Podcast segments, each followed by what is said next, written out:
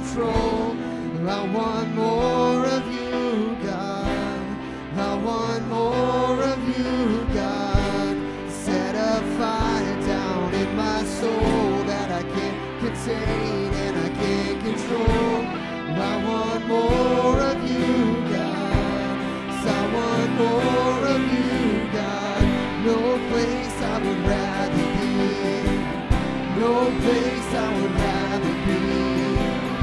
No place I would rather be. Than here in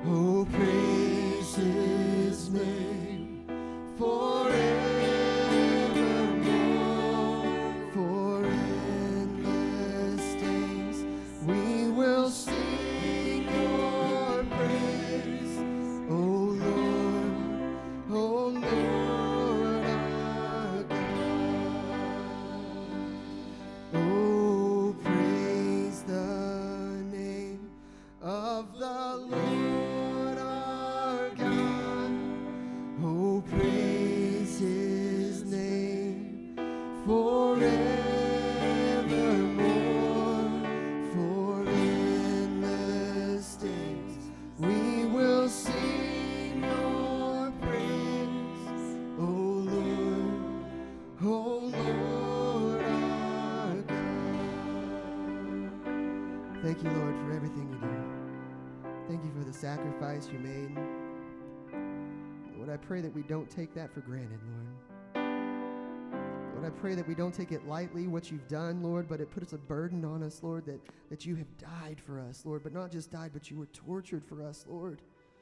Lord, I pray that we don't take it lightly what you've done, Lord. But Lord, thank you for three days later conquering death on my behalf, conquering the grave on my behalf, for conquering hell on my behalf, for conquering sin on my behalf. Lord, thank you. So not let us not just remember the sacrifice, but the victory. Lord, as Pastor comes to speak, I, I just pray that you would hide him behind the cross, Lord. Speak through him a message that we can take with us through the week. Speak through him a message that would just, it would come out of us throughout the week, Lord. We wouldn't even have to say it, but people would say, Something happened to you this week. You are different. Lord, give us opportunities to tell people about you. We love you so much. We pray all this in Jesus' name. Amen. All right.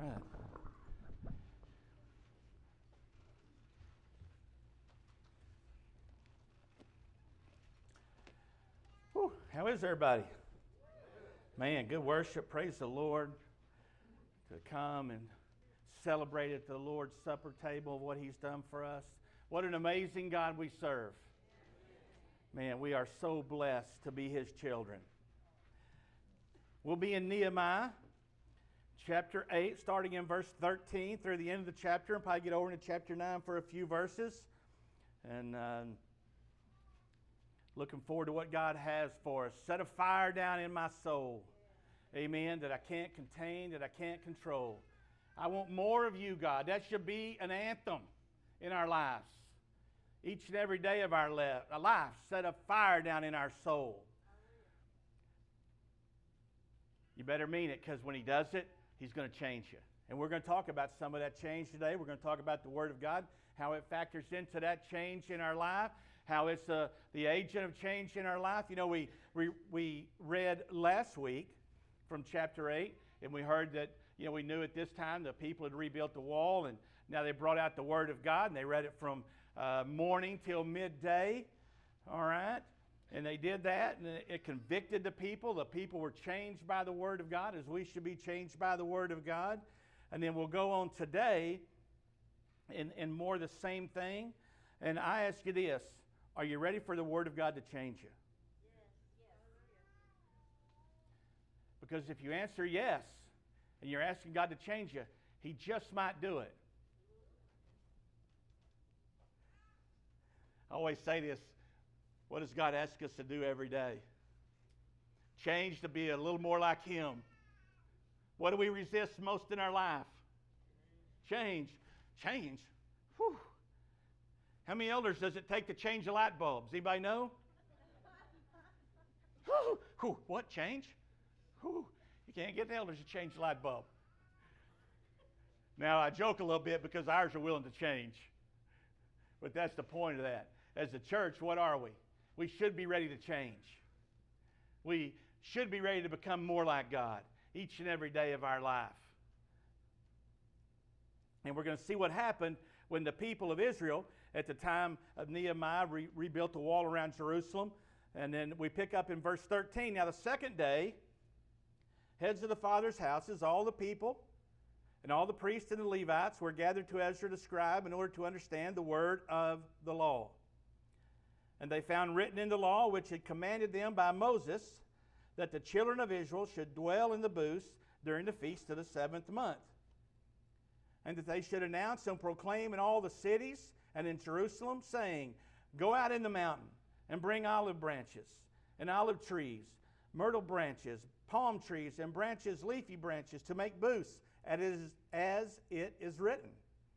Then the people went out and brought them, and they made themselves booths each one on the roof of the house, or in the courtyard, or the courts of the house of God, and in the open square of the water gate, and in the open square of the gate of Ephraim. So the whole assembly of those who returned from captivity made booths and sat under the booths. For since the days of Joshua the son of Nun until the day of the children of Israel had not done so. And there has and there was very great gladness.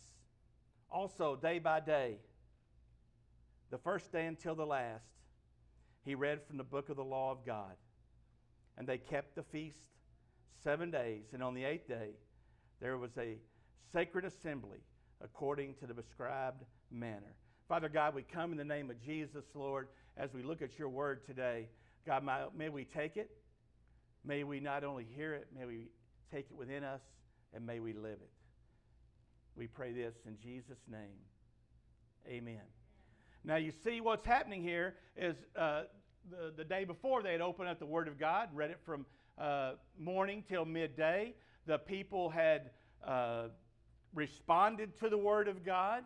And now here's what happens. Now it's Monday, if you want to look at it in our realm. You see, on the second day, they opened up the book of the law again in their homes. Did you notice that's the first thing it said? Now, on the second day, the heads of the fathers' houses and all the people and the priests and the Levites were gathered to Ezra the scribe in order to understand the word of the law. You see, they took their Bibles out on Monday. It's a novel approach, don't you think? What'd you do with your Bible on Monday? Don't answer that out loud. Think about that for just a minute. These people were hungry for the Word of God. We talked about some of these people haven't seen it or heard it in 70 years that said it. They didn't, they didn't do the tabernacle of the feast from the time of Joshua, the son of, Nun, until now. They have been years since they had celebrated this way. You see, that's what the Word of God should do to us. You know, one day in the Word of God is not enough. It is great to be here today. Amen? It is great to worship Him. It is great to hear a word from Him, but it is not enough. You should have some kind of daily reading, some kind of uh, daily journal, whatever it takes. We, we pass them out right out there. We don't pass them out, we just lay them out and they're offered. There's a journey. It has a daily thing that can walk you through the whole month, each and every day. There's some for men and there's some for women. I'm sad to say, guys, we, we, we get 30 of them for the women. They're all gone. You want to know how many the men get? I'm going to say it 10. Yeah, 10. Some of them are still there. Boy, that says poorly on us, gentlemen. Does it not? Now, maybe you have another one you're using, and that's good. Praise the Lord. But if you don't, pick one up and start tomorrow morning picking up the Word of God. And it's just a couple of scriptures. It gives you just a little boost for that day. We all need that. Amen.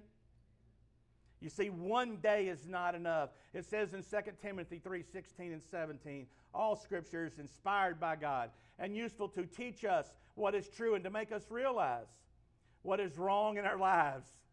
Woo! The Word of God makes us realize what is wrong in our lives.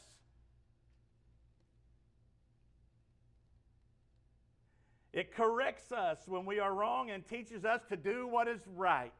Now, how are you going to do what is right if you don't know what the Word of God says? What is, what is right? Because it's in here, and for every situation of your life, it's right in here. Everything that you need to know about your life is right in here. Whew, that's pretty good. And it makes us realize what is wrong in our lives. Do you know what's wrong in your life today? Have you even asked the Lord to reveal what is not pleasing to Him in your life? Because we all should. Amen. God uses uh, it to prepare and equip His people to do every good work. Now, how many of us today, how many of us today want to be fully equipped? We want to be ready for whatever comes our way. I promise you, in our jobs, we want to be fully equipped to be able to do our job and do it extremely well, do we not? Then so much more should we might want to please our Father in heaven and do what He has for us in our life and to follow what He has for us? Do we not want to be equipped when somebody comes up to us and goes, Hey, you go to church. Can you tell me about Jesus? And you lean back and go, What? I just go to church now. I don't want to talk about all this Jesus stuff. what are you kidding me? I got to talk about it. I got to tell other people about it. They ask, I had to have an answer. Yes, you do. You want to be equipped. The Word of God equips you. Would you. What would you even tell them if that happened to you today? Would you get a little nervous? Because I'd get a little excited. Because I'm thinking somebody's fixing to get saved. Amen? I'm going to I'm going to introduce them to my Jesus, my King, my Lord, my Savior. What a question to get asked. Yet the church today at large is going, Don't ask me about Jesus. I just went to church, okay? I, I, hey, I went to church. I'm a good person. No. Man, the Word of God, knowing it and living it, is an awesome thing to get to do. We get to do it. We don't have to. We get to. That's what's amazing about it.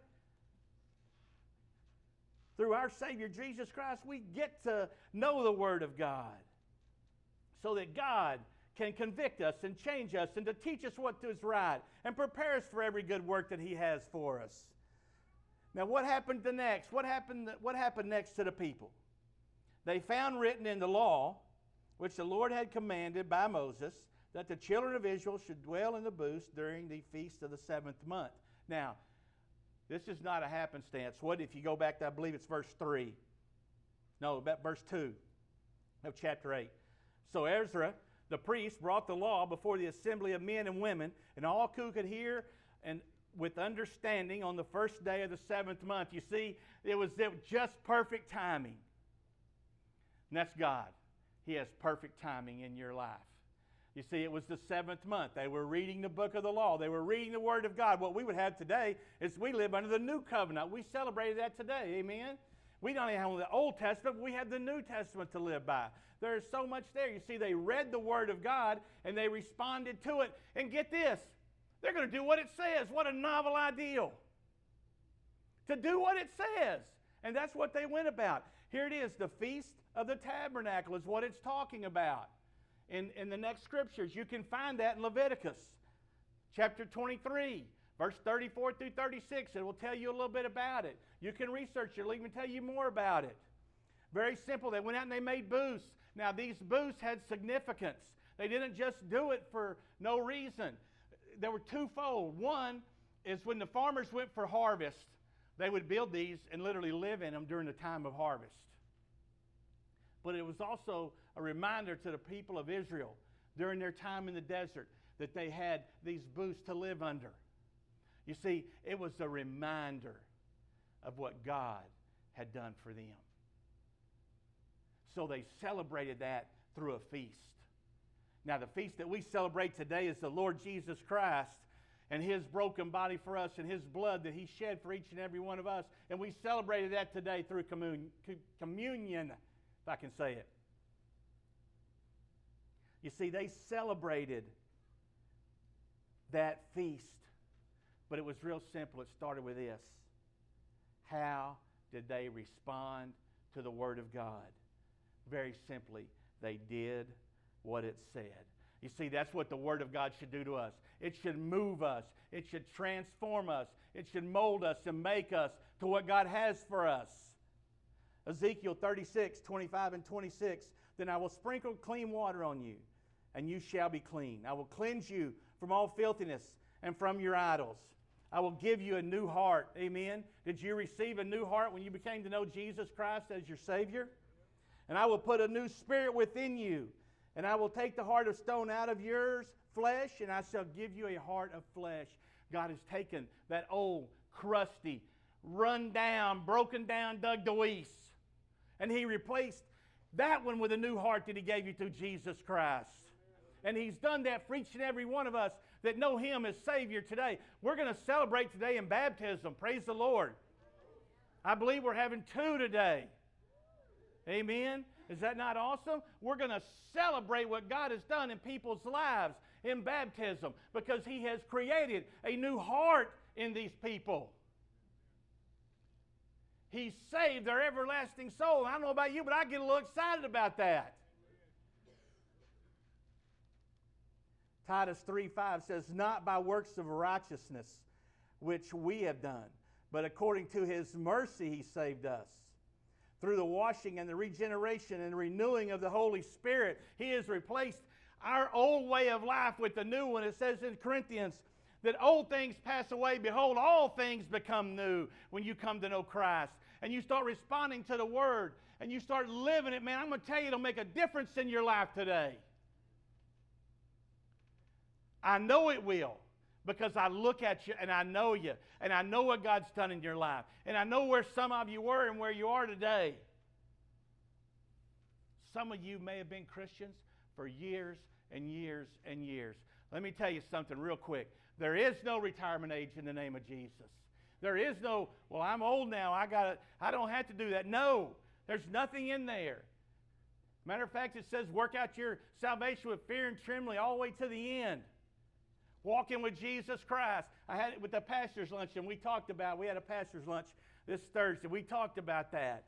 It's, it's, it's amazing. We're talking about when we, we retire, believe it or not. We got a discussion about when we retire, what we're going to do in the name of Jesus. I don't plan on retiring anytime soon, but I'm going to tell you, if the Lord blesses me to live that long, I'm going to keep serving Him. Because I look around and there's places to serve in the name of Jesus, whether I'm the pastor or I'm sitting on the back row. Any way it goes, there's places for you to serve Jesus today. You respond to His word and you do what He says. You know, today someone came and said, I feel, feel like we ought to pray this morning for someone. We shouldn't wait till the end of service. And we did what we felt like the Lord had for us to do today. because the church should be a house of prayer. It says it in the Word of God. And yes, that might have been a little out of the norm. It might supposed to come later in our minds. Who cares? That's why we don't print up an order of service. You ever notice that? Never going to print an order of service because we don't know what the order of service is going to be because we may be praying for somebody in the middle of it. Somebody may come to the altar and just start praying during worship. Change the order of service, amen? Because they're responding to what God has for them in their hearts.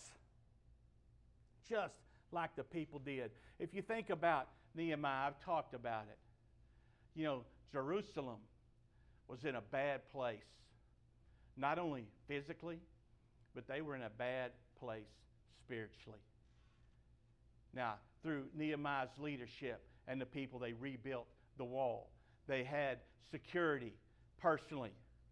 And now they're rebuilding their lives through God. Is that not a picture of us? We should be rebuilding our lives daily through God's Word.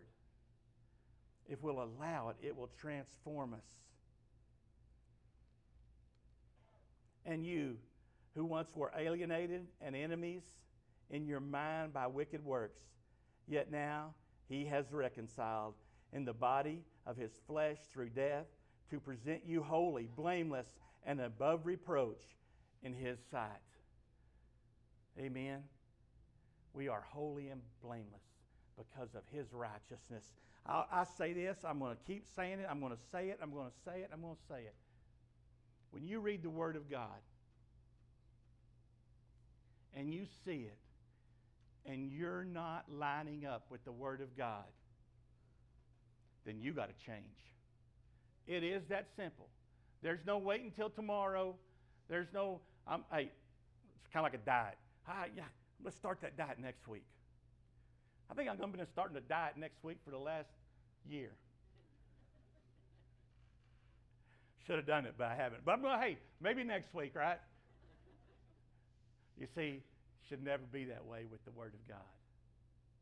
When we don't line up with it, when we see something, or the other way around, when we see something that we're doing that doesn't line up with the Word of God and the Word of God is telling us otherwise, then we got to change. That's just, it's that simple. It really is that simple, people. We got to change. We don't need to make excuses as to why. I, but, but let me tell you, I've heard them. I've heard the excuses. But, no, no. Tell me in Scripture where it says that. Tell me in Scripture You've got to line up with the word, but, but, but, but. No, it doesn't. And it doesn't say anyone else. It's to you personally. You understand that? If no one else does it, it's your responsibility to do it. Amen? It's your personal responsibility to line up and live the Word of God. Now, my responsibility in your life is to teach you and train you in what it says. But I'm no different than you. The first thing I have to do is line up with it. Because if God says we should be doing this, and I want to be doing that. Plain and simple. We should all want to do that.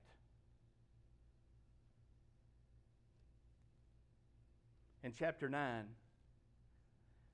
now on the 24th day of this month, the children of Israel were assembled with fasting and sackcloth and dust on their heads. Then those of the Israelite lineage separated themselves from all foreigners. And they stood and confessed their sins and the iniquities of their fathers.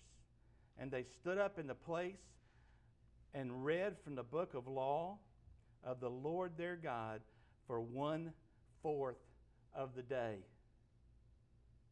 And for another fourth, they confessed and worshiped the Lord their God.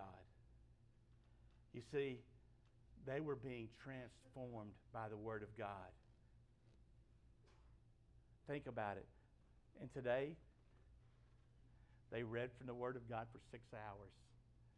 Then they got on their knees and they confessed and they worshiped God for another six hours. When's the last time we got on our knees and worshiped Him for six minutes? When's the last time we got on our knees and confessed our sins for over six minutes, much less six hours? You see, revival is taking place in the life of the people of Israel at this time. Spiritual revival is taking place. Here's the thing that revival starts with confession of sin. You see, God can't attach himself to sin you understand that. There's many today that, that speak on God's behalf, you know, and I, I, listen to some of them and they say, well, God would have done this and God would have done that. And I'm like, no, he wouldn't have. It doesn't line up with the Word of God. He wouldn't have done that. Plain and simple. If it doesn't line up with the Word of God, that's not what God would have done.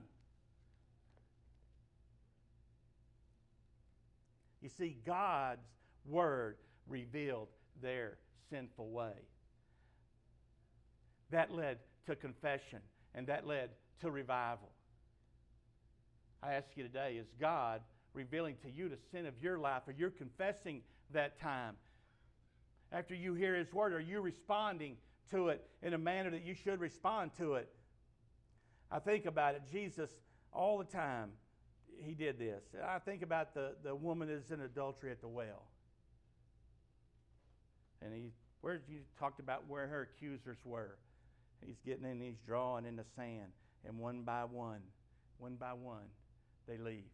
He'd already asked her, Where's your husband? Well, I don't have one. No, you don't. You already had four or five. I can't remember if it's four or five. I think you'd already had four, and you're not married to the one you're living with, with now. He just told her. Didn't condemn her. But at the end of it, because at that time you were supposed to be stoned to death for adultery. And he said, Let him without sin cast the first stone. She just gets down, and one by one, one by one, they drop in the rocks. He looked up, and they were all gone. But here's what he told her Where are your accusers? They're not here. He told her this Go and sin no more. You see, God takes sin seriously. Yes, did He redeem her? Did He look out for her? Did He take care of her? Yes, but He also said, Go and sin no more. You know, God didn't save us that we could live like hellions. He didn't save us that we could live any old way we wanted to. He saved us that we would be transformed to be more like Him. 1 John 1 9 says, If we confess our sins, He is faithful and just to forgive us our sins and cleanse us from all unrighteousness.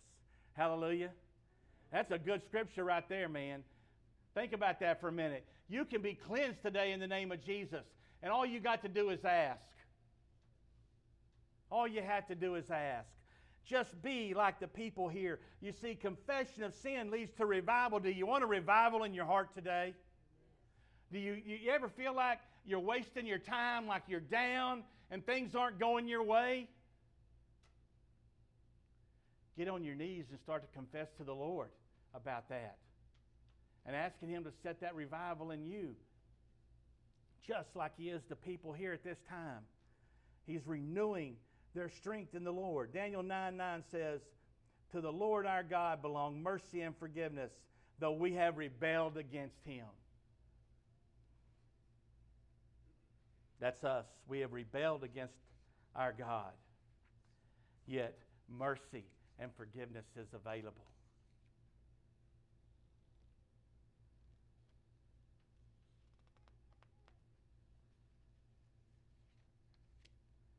Psalm 51 10 says, Create in me a clean heart, O God, and renew a steadfast spirit within me.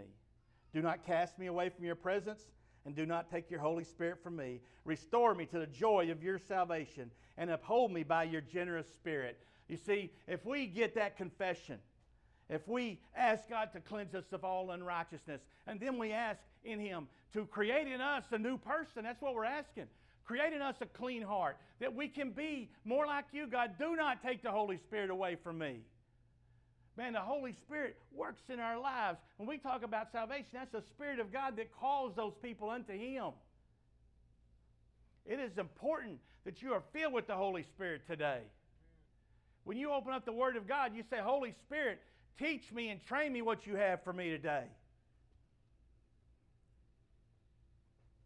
It said they sat in sackcloth and ashes. They fasted.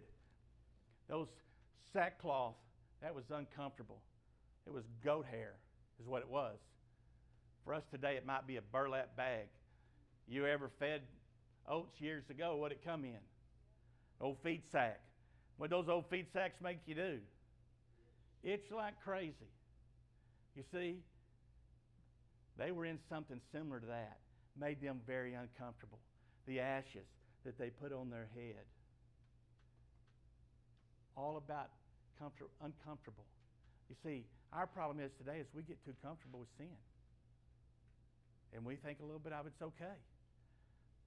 You know, maybe we need to fast a little more. We talked about that a month ago. Maybe we need to be a little uncomfortable. I get this every now and then. Hey, Daryl, you stepped all over my toes. I said, Praise the Lord, because I didn't step on anybody's toes, but the Lord did. What that told me is you heard the Word of God. And it's changing you because it made you think about what you heard. Amen? But I want us to know that yet we were still sinners. Christ died for us. There's not anybody in here that's not a sinner. We have all sinned and fall short of the glory of God. We are all sinners except Christ, the perfect one. He knew no sin. Somebody told me this this morning. He had to borrow ours. He had to take ours and take them to the cross. And he buried them in the pit of hell where they belong. He did that for us. That we may not only know him as a Savior, but live the Word of God, have confession of sin. But we don't have to live in that sin. We can be delivered from it. John chapter 8, verse 31 says, And Jesus said to those Jew, Jews who believed him, If you abide in my word, and you are my disciple indeed, and you shall know the truth, and the truth shall set you free. They answered, We are Abraham's descendants, and have never been in bondage to anyone. How can you say you will be made free? And Jesus answered them, Most assuredly I say to you, whoever commits sin is a slave to sin. And a slave does not abide in the house forever, but a son, a son abides forever. Therefore, if the Son, capital S, if Jesus makes you free, you shall be free indeed. Amen. Thank you, Jesus. Let me tell you today, people, you've been set free from sin. You no longer have to live in it. But this is a place of death, burial, and sacrifice, this altar. And if you have sin today, this is a great place to come and get rid of. Maybe you don't, maybe you're not living in sin. Maybe there's nothing there. Praise the Lord. You're doing better than me. Because I got to ask God to forgive me daily for my shortcomings, for my failures. But I know this I want more of you, God. I want God to set a fire down in my soul. And He does it through the Word of God. He transforms us and He changes just if we'll act on it. That's the key to the people of Israel at this time. They acted on the Word of God. You see, it's active and alive in your life today. What's our challenge?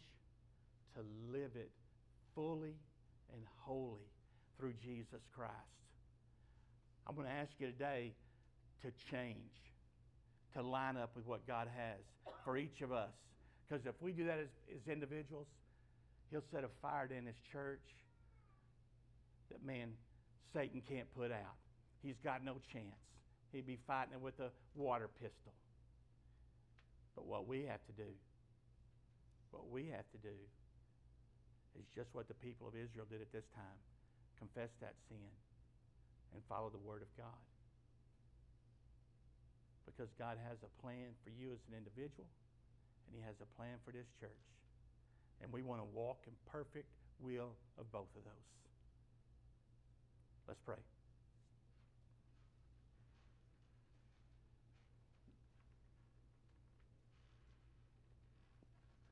Father, we thank you for your word today. That it may be challenging. I know it's challenging to me, Lord.